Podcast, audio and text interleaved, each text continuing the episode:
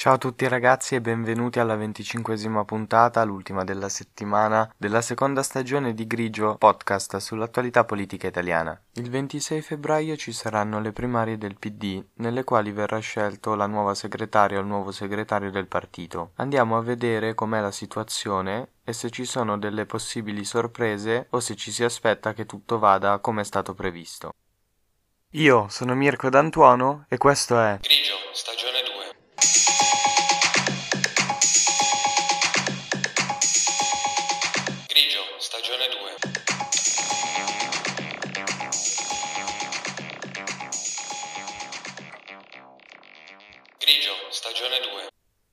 Il percorso delle primarie è abbastanza lungo e se vi ricordate l'avevamo affrontato in una puntata della prima stagione di Grigio. Considerate che è dal 3 febbraio che si è iniziato a votare nei circoli del Partito Democratico. In questa fase possono votare soltanto i tesserati. Questa andrà avanti fino al 12 febbraio in tutta Italia, mentre per il Lazio e la Lombardia, regioni in cui ci saranno anche le elezioni regionali proprio il 12 e il 13 febbraio, sarà possibile votare per gli iscritti al partito fino al 19 febbraio febbraio. Le primarie aperte a tutti saranno invece il 26 febbraio. Il momento delle primarie è sempre un momento un po' concitato e alcune volte si sono anche verificate delle scene di veri e propri brogli. Per esempio quando nel marzo del 2016 in Campania, durante lo svolgimento delle primarie per scegliere i candidati di sei città per le comunali che si sarebbero poi svolte nella primavera dello stesso anno, i giornalisti di fanpage con delle telecamere nascoste avevano ripreso i consiglieri comunali e anche dei consiglieri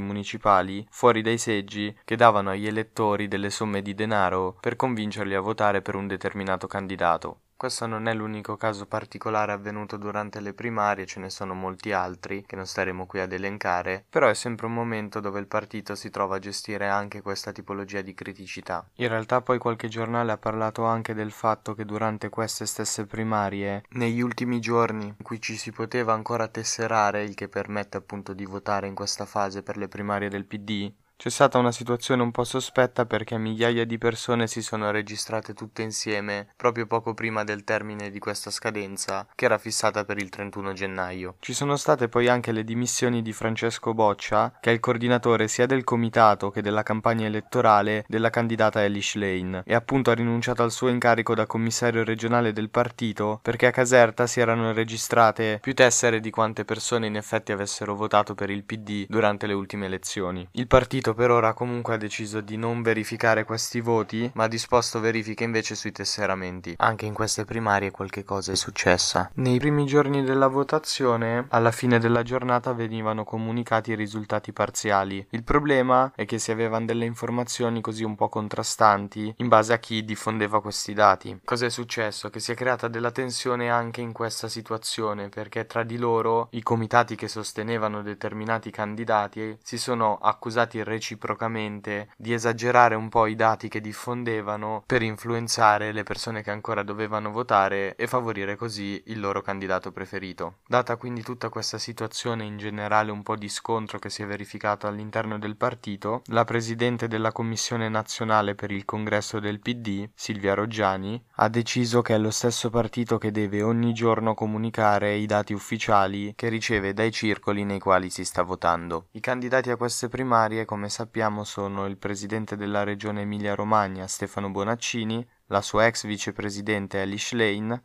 l'attuale deputata ed ex ministra Paola De Micheli e il deputato Gianni Cooperlo, storico membro dell'apparato dirigenziale del Partito Democratico, che sembra essere anche abbastanza consapevole del suo ruolo un po' da outsider o comunque di persona che non prenderà moltissimi voti e ha risposto anche ironicamente l'altro giorno durante un'intervista con Lily Gruber dicendo che praticamente la conduttrice stava dicendo che lui non avesse alcuna speranza. In effetti è sembrata un po' particolare la sua candidatura, allo stesso tempo probabilmente è una mossa dell'apparato dirigenziale, che è quello più sotto accusa in questo momento e quello che probabilmente subirà il cambiamento maggiore dopo queste primarie. Allo stesso tempo, l'apparato ha voluto comunque probabilmente esserci con l'uomo più rappresentativo che ha a disposizione. Da questa fase che abbiamo detto prima essere aperta soltanto ai tesserati del partito, usciranno i due nomi che parteciperanno al ballottaggio finale ed è da questo momento poi che possono votare anche le persone non iscritte al partito durante la giornata del 26 febbraio. Febbraio. Per i non iscritti andare a votare alle primarie del PD ha un costo di pochi euro. Se andiamo a vedere i dati diffusi martedì sera dal Partito Democratico relativi ai voti raccolti fino a quel momento, circa 20.000, Bonaccini sarebbe attualmente in vantaggio al 48,8%. È seguito da Elish Lane di poco sotto il 37%, molto lontani invece gli altri due candidati. Anche se questi dati possono far pensare che l'esito sia scontato, in realtà per la prima volta nella storia del Partito Democratico dal 2007 ad oggi, probabilmente l'esito non è proprio così certo. Il distacco che c'è attualmente tra Bonaccini e Alice Lane, anche per la stessa squadra di Bonaccini, può non essere abbastanza per garantire la vittoria finale. Perché sono un po' sorprendenti questi dati? Proprio perché di solito il voto che esce dai circoli è talmente forte che garantisce la vittoria a chi ha vinto anche già in quella fase. Ma attualmente Alice Lane sta andando meglio nelle grandi città che sono governate dalla sinistra, ad esempio Milano, Firenze e Bologna, a Roma invece la situazione è un po' più equilibrata, e questo significa che Alice Lane è più votata in posti dove ci sono più persone, quindi dove probabilmente si recheranno il maggior numero a votare ai gazebi nella giornata del 26 febbraio. Marco Furfaro, che è il portavoce nazionale del comitato di Alice Lane, ha detto che neanche loro si aspettavano questo risultato tra gli iscritti. Ma perché nonostante ci siano 12 punti di differenza attualmente, si pensa che Alice Lane sia ancora in corsa? Perché il risultato che sta raggiungendo Bonaccini equivale a meno di 10.000 elettori e quello di Alice Lane a 7.400. La distanza quindi non è così tanta. In totale gli iscritti al partito sono circa 150.000. Qualora si recassero anche tutti a votare e Bonaccini mantenesse questo suo risultato del 50% circa, avrebbe una base di 75.000 voti, che però per molti non sono abbastanza per avere la certezza della vittoria. Anche perché ovviamente sono molte di più le persone che si recano a votare che non sono iscritte al partito. Nel 2019, quando è stato eletto come segretario Nicola Zingaretti, l'affluenza era stata molto alta, erano andate a votare un milione e mezzo di persone. Questa volta non si raggiungerà molto probabilmente questo numero e anzi sarà nettamente inferiore, ma anche solo se si recassero 800.000 persone, questo numero potrebbe rimettere in discussione l'esito finale delle votazioni.